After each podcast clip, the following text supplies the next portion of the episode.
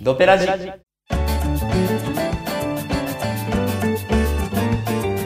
皆さんこんにちはロペライオチャンネルの川久保翼ですこの番組は運転中や作業中の皆様に楽しんでいただくための輸入中古車専門店ロペライオがお送りするカーラジオとなっております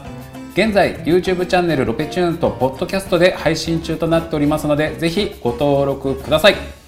さて今回のゲストはこの方です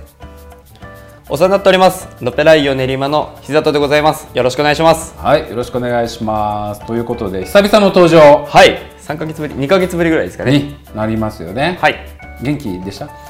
かなり元気ですかなり仕事を楽しくやらせていただいておりますあーあの今日がですね4月の15日はいえお給料日なんですけどそうなんです3月どう車は売れました えー、そうですね結構動きありましておかげさまで、おかげさまで、はいなるほど買い取りもねなんかね好調だったそうですよねことだったんでね、はいただ3月ってね毎年繁忙期っていうのもあって何百台何百台ってちょっと大げさかもしれないけど、はい100台以上はね車がね動くんですけど、はいそこまで大きく動いたかっていうとそうではないけどな鳴らしてみるとねたくさんの方にご契約いただいて、単価もね、はい上がってる上がってそまんす、な感じはするよね。店舗によりましたねでもねはいまあラインナップのね問題にもよると思うんだけどまあねそんな 3月だったんですけどえーっ、と瀬田さんといえばね前回の収録の時に車を乗り換えますというあはいでまあ納車待ちなんですみたいなはい話をしていたと思うんですけど、そもそも、えー、と991のカレーライスはいそうですねに乗っていたんですけど、はいまあそれが欲しいというお客さんが現れて、はいご制約いただいて、はいで何に乗り換えたんでしたっけ、えーコルベットですねは C7 のコルベットの Z51 Z51 っていうい、なるほモどデルですえ年式は何でも2014年モデルですあーで色はワインレッドのワインレッドです、なるほどどう乗っててえー結構今までの車の中でうん一番気に入ってます、あそうなの、はいえーそれはどどの理由で、えー楽しくてうん、快適ですね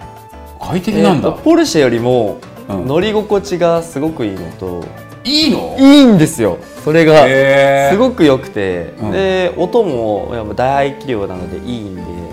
あれ何リッターだっけ6.2リッターですああでこう自動車税が11万1000千円円はいくるよそとろそろポストに入ってる頃ですねえー、あー乗り心地いいんだなんかえっと Z51 のモデルは良くなってるらしいんですけど、うんそういうモデルらしいんですがす予想以上に乗り心地が良くて気に入っているとびっくりしてますはい気に入ってますえーじゃあしばらく今回はちょっと長めにの毎回その予定なんですけどね、 はいだけど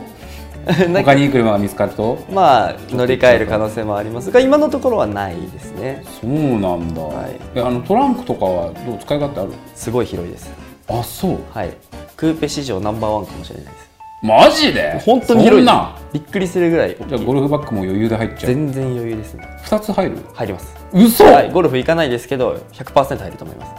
えーえあれって4人乗りだよね一応いやいやあツーシーターなんだ二人乗りです完全後ろ全くないの全くないですえー、そうなの正直不満点とかもあるんですけど、うんなんかいいよ良いなっていう気持ちの方が大きいですねうーんオートマでオートマででも確かにね走ってる姿を見るとやっぱ音はいいなっていう音いいでのはよくわかるし純正ですんごい音しますねあ純正なんだね純正ですあとねやっぱ見た目もやっぱり華やかだし、んスポーティーと華やかさをなんか混じったようななんかねコルベットらしさというのがやっぱそういうところの魅力なのかなと思ったねあありがとうございますなんかポルシェってなんか動力性能じゃないけど、い走り回るとモルで、まあ、車もシンプルにかっこいいみたいな、はいでなんかフェラーリとかに行くとやっぱ華やかさあるじゃないあありますねなんかそういったものをなんか全部揃えてるようあなーデザインなはいはい感じがしない、なんかあわかりコまルベットすってでもやっぱり昨日もあの同じ話を高速乗りながらうん他の人としてたんですけど、やっぱり911すれ違うとすごいもう羨ましくなるんですよね、そうなんもだう一回乗りたいってなりますね、へー911もすごいいい車だったんでこのコルベットってやっぱさアメ車感あるアメ車感しかないですねそうなのはいやっぱドイツとがい違うろいろガバガバなところがアメ車だな ってはい思いますねそうね例えばどんなところえが、ー、とまずは、えーと空気圧センサーがもう毎 回違うんですよ、あの空気圧がああそうなの毎回あのこの間タイタイヤ越えたばっかりなの変えたばっかりで釘踏んだんですけど、うんでまあ、パンク修理とかして、うん今毎日確認してるんですよ空気圧を、うんうん毎日違うんですよ4本、はい、なんかさっきまでこんなんだってそんな上がるみたいなへえあとはあのー多分コルベット乗られてる方あるあるだと思うんですけど、うん給油口の入り口がすごい多分狭いんですよねなので、うんあのすぐ満タンと勘違いしちゃうんですよああ溢れちゃってるような感じになっはいちゃガう、ソリンスタンドによるんですけどこれはで、ゆっくり入れてると時間制限かかっちゃって結局満タン入る前にガソリン終わっちゃったりとか、こええれあるあるすごいあるあるでこれが唯一の不満点ですねあそうなんだ満タンに入れられること少ないです満タンに入れたいのに早く廃浴ですねそれちょっとやだね嫌ですねえ勢いよく入れちゃうとビュッて出てきちゃうのいやえっといやカチッってなっちゃうんですよあのああなるほどまんカチンカチンカチンっていうね、はもう何回ノズルをこあのオンにしてもカチッなるほど、ああそれなんかよくあるねえそれやっぱ車の問題なんだあそあのいネットで調べたりとか、元オーナーの佐藤店長とか、うんうん聞くとあるあるコルベットあるあるらしいです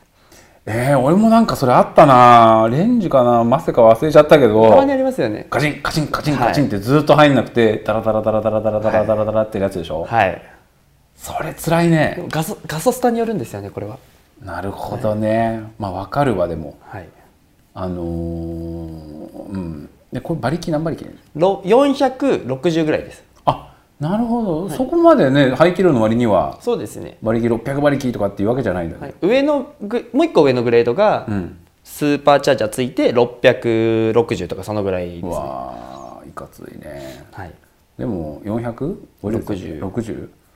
460って言ったらなんだろうねポルシェで言ったらカレラ S は400とかだったんで、ねえはい、だからまあでもターボになっちゃうとね前期の超えちゃうし GTS とかじゃないですかねあーでも重いんでそんな速くないですねあそうなんだ重いんだ、はい全然速くないですあ速くないのめっちゃ速そうだけど速いと思うんですけど、うんなんか重さが勝っちゃって911前乗っちゃってたんでうん僕そんな飛ばす方じゃないんですけどなんか速いなって感じはあんまりしないですね911は速いなって感じでしたすごいですはいあの軽いんで加速あーがもうスムーズなんですよねやっぱポルシェすごいんだねポルシェすごいですなるほど排気量も少なくてはい燃費も良くてうーんまあある意味そこがアメ車の良さかもしれそうないそうでけすどねまあそれはいいとこアメ車の楽しいところですねえーあの私車乗り換えてるじゃんはいあのラジオだけでは言ってるんだけどあああとインスタの、ね、ライブでもちょっと話したのかな、あはいでレンジスポーツから今レンジボーブ乗ってるけど、はい乗り換えてねやっぱりねレンジスポーツの方が走り良かったなってつくづく思うおのっしゃってましたねそうこれはなんかねレンジボーグね重たいんだよねああおっしゃってましたね重たいしなんか最初の出だしもスーザーンみたいな感じ のレンジスポーツはねディーゼルだったのもああったけども軽快にぐんぐん走ってってああそんな変わるんですそうねなんかちょっとねレンジっぽくタイムラグあるんだよね3リッターのガソリンエンジンなんだうけんど、うんあとは内装は豪華でいいんだけどなんかねのっぽな気がしてなんか、ね、シート座ってもなんかあんましっくりな感じが来ないのあそうなんですかなんかあのーまあやっぱイギリス車独特の、はいなんかあの椅子、ああはいはいうんなんかあれがね見事に自分にはまらないん だよだからねシーズンポジション毎回変えたりして、はいでメモリーにもね3通りするんだけど、はいなんかいつもしっくりこないんだよね、ええもうスポーツはしっくりきたんですねそうはいだからあーそこ微妙だなと思うけど、はいなんか防具に乗りたくなっちゃったから防具にまあ乗ってみたいみたいなところはあるんだけど、はいなんかねしっくりきたのはレンジスポーツだったなとああなるほどなんか気に入ってるところないんですか、お尻とああとは、えっと今日もな一緒にね試乗してて試乗インプレッションしてて、はいレンジ防具見たじゃあはい見ましたねん、ね、あのインターのところで、あれ見てあやっぱりかっこいいみたいななんかね、乗ってる人がどんな人かわかんないんだけどあの防具に防具の運転席助手席に乗っている姿姿だけでもなんかかっこいいっいやでてもわかります思っちゃうんだよ、なんか品を感じるんだ よねだから乗ってどうとかっていうわけじゃないんだけどやっぱそこがねやっぱり一番のステータスなのかなといやでもあの通勤、よくすまあよくというほうど、んうんすれ違うじゃったなりいするでよすか、ね、うん、かっこいいですあかっこいいあそやっぱ店長もそうですけどレンジローバーに乗ってる方のステータス性ってなんかすごく感じますうなんかね、わかります本当あれ乗って別荘にでも行けるぐらいになればいいんだけど ねああでもそうなんだ、はいでも乗ってるとそういうふうには映んなくて、はい自分の中であなんか腰がなんか腕の位置がなとあか、ね、ーいつもなんかね気になってて、はいあとねレンジローバーね今回はねスピーカー音いいのよあはいね、スポーツの時は音ブチブチ言われててやだやだって言ったけど今回は全く問題なくていいんだけど、はいなんかねたまにねご機嫌斜めな時があって、えあのえっとテレビとかの音声聞いたりするじゃー、んはいでたまにミュートに一回入れるとなんかミュートから抜け出せない時があって そうでどうやってもはいテレビの音は出てこないのえで当然あの、まあ、走行中見れないモードになってるから、はい結局無音になっちゃうじゃんー、あそうですねでラジオはかかるで例えば Bluetooth つなげば音楽を聴ける、はいなんだけどテレビだけは見れない証拠っていうのがまたあ るなんか輸入者ですね完璧じゃないんだよねい つもなるほどですねそうだからこの間エンジンちょっと信号待ちになったからエンジンを切って、でもう一回かけたんだけどそれでもダメで、へーでエンジン切ってもさあのアクセサリーオンになってたりするじゃんそうですねだからドア開けてまでしなきゃいけないのかみたいなところなんだけどたまにそういうねやっぱりまあオーディオ系というか、はいモニター関係はねあるんだよね、まあでもイギリス車ですねあとねこの間アイドリングストップではい止まるじゃん、止まったら普通エンジンというかアイドリングストップは停停止するけどさ、はいもう電源自体オフにならないじゃんならないですメーター消えたからね えっと思ってこれアイドリングストップだよねと思ってメーター真っ暗になったんだけどと 思って本当ですかそうそうそれねレンスポの時はなかったけどレンジ防具であってああやっぱこういうところがイギリスさだなってうんなるだほどけどやっぱ真摯にねああそこは慌てない慌てないああなるほどうしたんだと はい防具ってちょっとねあの心でなんかちょっと問いかけるようなああなるほど感じのおお付き合いのされ方がいいと思いますイギリスっていうのはねまあ真摯にそうそうはいスーツ着て出てくれる姿もとてもかっこいいんでやっぱ紳士ですねそうああとねあのスポーツの時あんま気にしなかったんだけどねあスポーツなかったなレンジボーグってあのリアのタトランクゲート開けるとあのエアサスで車高が調整できるのよああはいあれってさなんか割と最近あのありがたみを知ったというかはいなんかいつも車のレビューをしててあのボタン上下あるけどどういう時に使うのかなとかって思ってたんだけど、この間ねキャンプ行ってはいでな荷物を、ね、出し入れしてた時に、はいあれがすごく大活躍だったへえでレンジ防具ってトランクゲートが上と下で開くじゃんはいそうですねで下が開くとさもうた荷物奥届かないのよああはいなるほどそうそう下が開くとね、はいそういう時にギューってあれで車高を下げて、はい荷物を取りやすかったりとかああなるほどそうそうああそういう使い方だと思って、はいはいい、いなと思ったんだよね、ああ勉強になりますうん、だからねスポーツにはないでもあれはトランクゲートがの開き方の問題なのかなというふうにね思ったんだよね、まあそうですようん、でもね車荷物出し入れする時に車高が下がるっていうのは非常にいいなとうーん楽だった、なるほどなるほそういうふうに感じだねどはいさっきあのキャンプの話だけどこのそういえばこの間キャンプ行ってきたんだよね行きましたどこのキャンプ場行ったのえっ、と長瀞ですねああいいね、はい埼玉長瀞楽しかったですあのうちの会社のメンバーと、はいえ名前言っちゃっていいんですかねえっ、とアルファベットでえっ、とまあザマミ君あザマミー君はね、そうだねザマミ君と同期の W 君なるほど、はい3人で3人でいいねあのデイキャンプじゃなくてオート一キャンプ泊してへはいいえやよかったですね本当に中学生ぶりぐらいだったんですけどキャンプちゃんとキャンプをしたのがそうなんだいや何時入りえっとでも午後ぐらいから動いて13時ぐらいですかああじゃあちょうど普通のチェックイン1時みたいな感じはいでして、でで近くてえーはいで荷物いろいろ持ってって持ってってちゃんとまあ一式レンタルがないように一式全部用意してうんうんでもあのまずタープが立てられなかったです難しすぎるああー最初はね難しくて 立てらんねえってなってああそうえテントはどこのテント使ってるのあこれコールマンコールマンそうだよね、はい ああえっとねソロキャン用のいや違いますえっと大きいやつももともともうお私が結構大きくなってから行かなくなったんですけど、父親がもう父親に全部借りたんですよ、ん結構アウトドアで会社の人とかもよくキャンプ行くんですけど、うんでもう5人用のテントとあドーム型あそうですドーム型のああいいねいい購入ねのテントと大きめのタープ、まあ、使えなかったんですけど大きめのタープと、あと焚き火セットとテーブルを持っていきましえたそれで完結しましたー、え周りの友達もじゃあそのテントに泊まったの自分のテントを持ってかずあそうですねそあのの平さんのテントもテう同ントじに同じテントで、なるほどねああうんでも最初テント設営するの大変でしょああ大丈夫だったテントはなんかその結構簡単に組み立てられるテントみたいな、へーもう骨組み上にバンって上げてあと周りの4本の足をなんかあつけえっとあれか折りたたみみたいな、あのーサーカスみたいなテントねああさようでございます真ん中に一本ポール入れてあポールはないですけどもうもう中心の骨組みを骨ぐ真ん中の骨組みを中心あーになるほどやっぱドーム型だねバッはいでへ結ー構簡単でタープはどうにもこうにもつ くも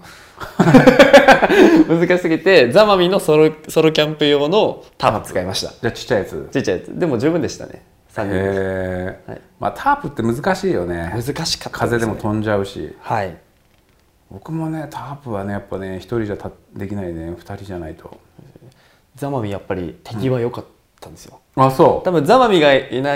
ければ、私と W 君だけだと多分キャンプにならなかったです、うえー、そんなあ感じのあの杭打ったりするじゃないですかあそのあペグペグねあペグペグの、あのあのー紐の方あはいはいは向いとかあ,、と結び方がもうプロの結び方でしたねなんかなるほ どさすがザマミブルーだ、ザマミ君を中心に私たちがあの指示をいただいてたって感じですねえーはいちょっと久くんみたいな、ああ次ここら辺でお願いしますって言われてはいあー確かにねでもねあれパリッとね晴れるとねパシッと決まるのよああテントとかタープってさすがでしたでそれであの代わりにあのペグを打たせていただいてた結果があの試乗機中のロペライオチャンネルの私の右手見ていただくと分かるんですけど、あのこの絆創膏 ですやっちゃったねいけーってはいもうずっとペグ打ってたら皮むけましたあ皮むけて皮もうなんかタコタコみたいになってなるほどあそれねペグはねあのスノーピークのペグが一番いいのよあそうなんですであのトンカチもねスノーピーで出てるやつがあってあれが一番怪我もしないし長持ちするし、そうそういろんなねおせん蚊取り線香もねあそこにねつけれたりとかねするからねそうなんですよそれがむしゃらに叩いてましたそうでしょで抜くのも大変でしょ大変でしたね簡単なのがあるんだよあ そうなんですかええ片手でできるやつがあるんだよあそうなんですかそうそういうのがあるとねちょっと効率も良くなると思ういやえご飯何食べたの夜ご飯はでもほぼ焼肉です ねもう肉買ってうんご飯炊いてお肉買ってもうひたすらお肉とキノコ焼いてうーん3時間ぐらい永遠に食べてましたねだらだらとはいでその後焚き火してあいいなといまだに髪の毛煙の匂いします なるほど、えー天候は大丈夫だった天候は本当は雨の予定だったんですけどもう寝てる間にちょっと降られたぐらいで、うーん、 はい、晴天ではなかったんですけども降られず恵まれましよかったたね良かったです楽しかったですしえ気温もちょうどよくてーそのうちなんかもうちょっとキャンプを極めると今度はそこでじゃあ魚を釣ってとおーか、ね、僕はそこまでちょっとしたことないんだけど、い、ろいろねいかにね荷物を少なくしていくかっていうあなるほどそうそこがポイントなんですはいうちはファミリーキャンプだからね子供たちのね、まあ、おもちゃとかいろいろ持っていかなきゃいけないから、とにかくね荷物が多いのよああそうですねこの間行った時はねあの山梨県のほったらかし温泉キャンプ場の上の方にある、ほったらかしキャンプ場かなは行っいたんだけどねやっぱね防具の中もやっぱりアルファードをベースにキャンプ用品揃えちゃったからああの、まあ、しょうがなかったんだけどクーラーボックスは置いてったもんーあー逆にでなんかそのドリンクを入れるようなちょっとなんかあの袋あクーラーボックスでなんかもう本当に袋みたいなはいやつで行ったのよ、はいでもねクーラーボックスが入れるんだったら入んなかったなええはあれ結構大きいですもんねそうそうテントだけでも結構大きいしやっぱねあなるほどそのシェラフとかそのまあ布団関係だけでもね4人分あるから何かとね荷物がね大量なのよねなるほどそうそうですね四人分になるそうですもんねそうまあねそんなねだからキャンプね今度いつかまたみんなで行きたいしね温泉もねサウナもねあもう大体趣味にね似てるからねぜひお願いしまぜすひねちょっと行きたいよね、はいであとですね、まあ、そのフリートークはこのくらいにして今日ですね、撮影した車が、えーなんとポルシェ996、はい六カレラ 4S はいスピードイエローとはいそれとあとランボルギーニのねガヤルドはい LP5602 つこれをねやったわけですはいあの本当はね、えーフェアラディ2000の ねダットさんやりたいなと思ったんだけど、はいはいどうもね、ここをやるには、、はい ろんな修羅場をくぐらないと、時間をかはい、あのーなんでしょう軽い気持ちでね、デビューはできないでからきないですねそうただ見るだけとかっていう動画を作ればいいのかもしれないけどね、だからちょっとこれはまたねちょっとペンディングにして、はいね、996から今日やったわけですけど996どうどうだっ996はなんか予想よりすごくマイルドでたうん正直ちょっと総評に困りましたうーん996自体乗るのがすごい久々で、うんうんなかなか商品でもう入ってこない年式っていうのはあるんですけど、うん久々に乗ったらあれみたいないいなぁとまあいいなとは思ったんですけどあこんなにマイルドだったんだっていうイメージで、あーはそう思うとさやっぱさ今の車新しい車たくさん乗ってるじゃんい、はい、だからそのなんだろうその996当時ね私も販売してた時はなんか電子制御すごいなとかいろんなこと思ってたんだけど、全然だよねそうですねもう比べちゃうと10年とかもう20年近く経ったわけだからね、はいだから本当に割とコンピューターというよりはアナログなはいは作りだったのかなってちょっと思っちゃうよね今の車と比較しちゃうとですねでも改めてポルシェってリセールすごいなって思いますね確かにね、 はい、は650万円ぐらいね、いまあなんか18年落ちですからねあれすごいよすごねいですねでもなんか高級感はね996の方があったかなってちょっと思ったうん内装も、はいまあ、オプションの仕様とかの問題にもよるんだろうけまど、あねそうですよねどう996乗って乗って みたら99でもあの金額で996乗るなら私多分981のカルあのキーマン S とかいっちゃうかもしれないですあーそうなんだ、はい、でもごあ値段的に991のベースとかもうんいけなくはない値段なんで、まあそうだよそっちね行っちゃうかもしれないですね乗ったか比較した感じだと、はいでも今回の996もそうだけどさポルシェってライトくすむよねそうですね997だって結構ね、はい黄ばんじゃうのも多あいしれあれですね、あるあるだよね、はい、磨けば全然大丈夫なんですけどねやっぱりふ普段車乗られてる方って磨いたりとかっていうのは全然しないできないと思あんまライトを磨くっていうのはう、ね、はい、そう思うとさ今さヘッドライト結構黒いのが多いじゃん、はいああいう方がいいんかねああまあそうかもしれないですね、なんか光は吸収したいそうな気もするけどまあ、でも曇りますからね最近の車は逆に曇るよね、はいこの間も在庫で SL350 かなはいあったけどもう片目だけすごかったよベンツはもう曇りまくりですね。ベねンツイタリア車、はい。確かにでもベンツ曇っちゃうのちょっと残念だよねなんか LED かなんかにしてるから中を真空にするだしねえだみたいなのがああーっらしていですねそうあれはちょっと残念だよねはい、S とかあるあるですもんね。でもあれ対策としてはあれでしょその太陽の下にこうやって置いといてとかあのエンジンかけてライトつけてみたいな、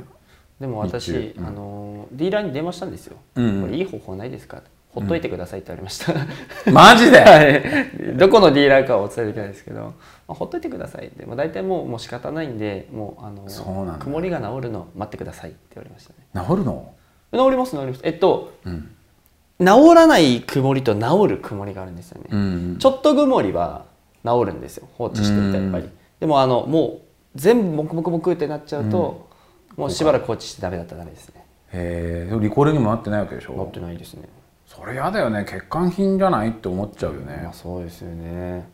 やっぱりあれなんですかね国の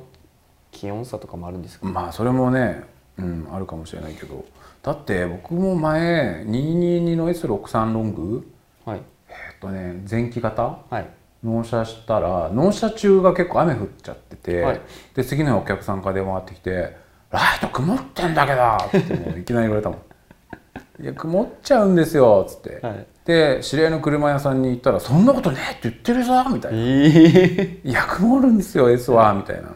僕の自分の動画でも曇っちゃうんでって言ってるんでちょっと見てくださいよって言って、はいでちょっとじゃあディーラー持ってくわとか言って、でディーラーになんか持ってって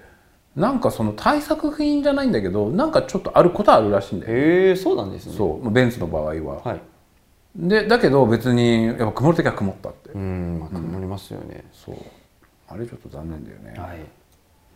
でまあそのね996とあとはねガイルドガイルドガイルドはどうでしたガイルドは予想以上あの996とは真逆で予想以上に良かったですね、乗り心地も剛性うもん走りも、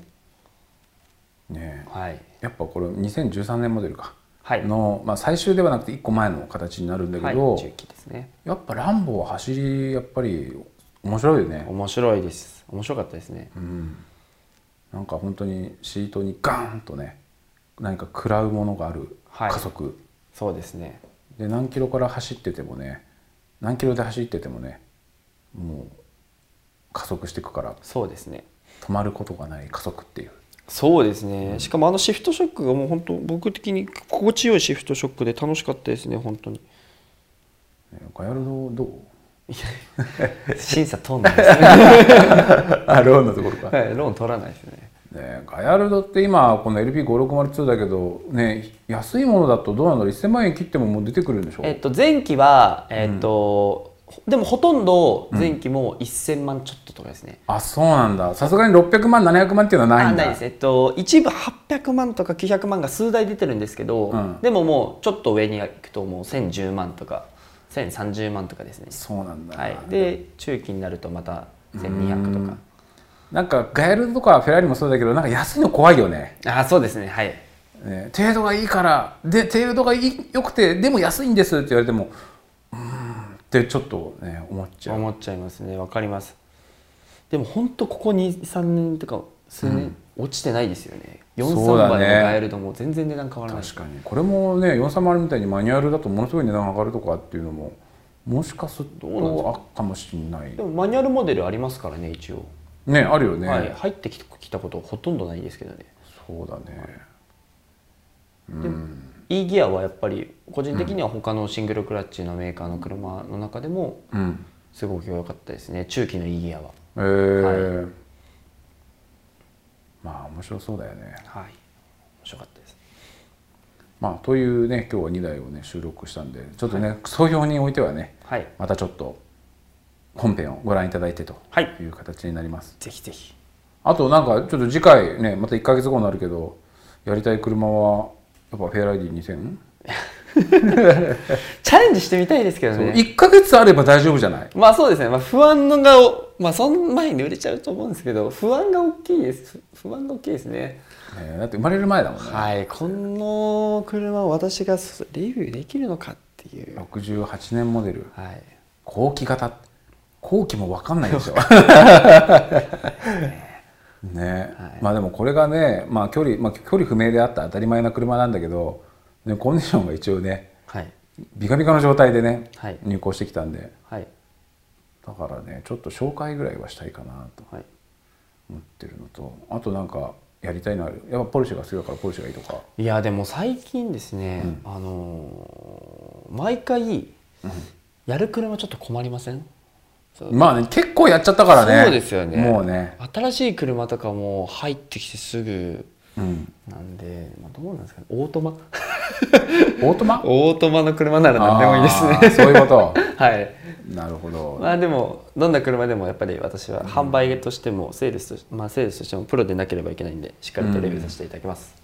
なるほど、まあ、世田谷店の在庫はね割と更年式が多いからね、はいで練馬店在庫っていうのは割とちょっとネオクラまではいかないけど、はいちょっとね年式少し古めそうですねちょっと珍しい車とかも多かそっうたりだするんで、ねだからまあその辺でちょっとまた面白そうな車があればねはいやりたいなと思うし DBS とかねバンキッシュとかああ,、ーはいの辺ねちょうど今うちの在庫が車検がないからできないんだけどそうなねんですよああいうのがあったらちょっとやりたいかなバンキシーですねね、はい昔ワンソクさんと一緒にやったことはあるんだけど、ああそうなんですか、うんえーコラボで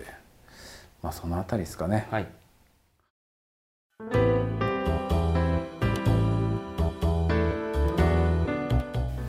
はいそれではロペラジエンディングの時間です、えー今後サブチャンネルではゴルフの話をしようやお客様の愛車紹介ないしはですねガレージハウスに行って収録する映像なんかもですね配信しておりますのでぜひこちらの動画もご覧ください引き続きロペライオチャンネルの方もぜひ応援よろしくお願いいたしますそれではロペラジこれにて終了ですありがとうございましたありがとうございました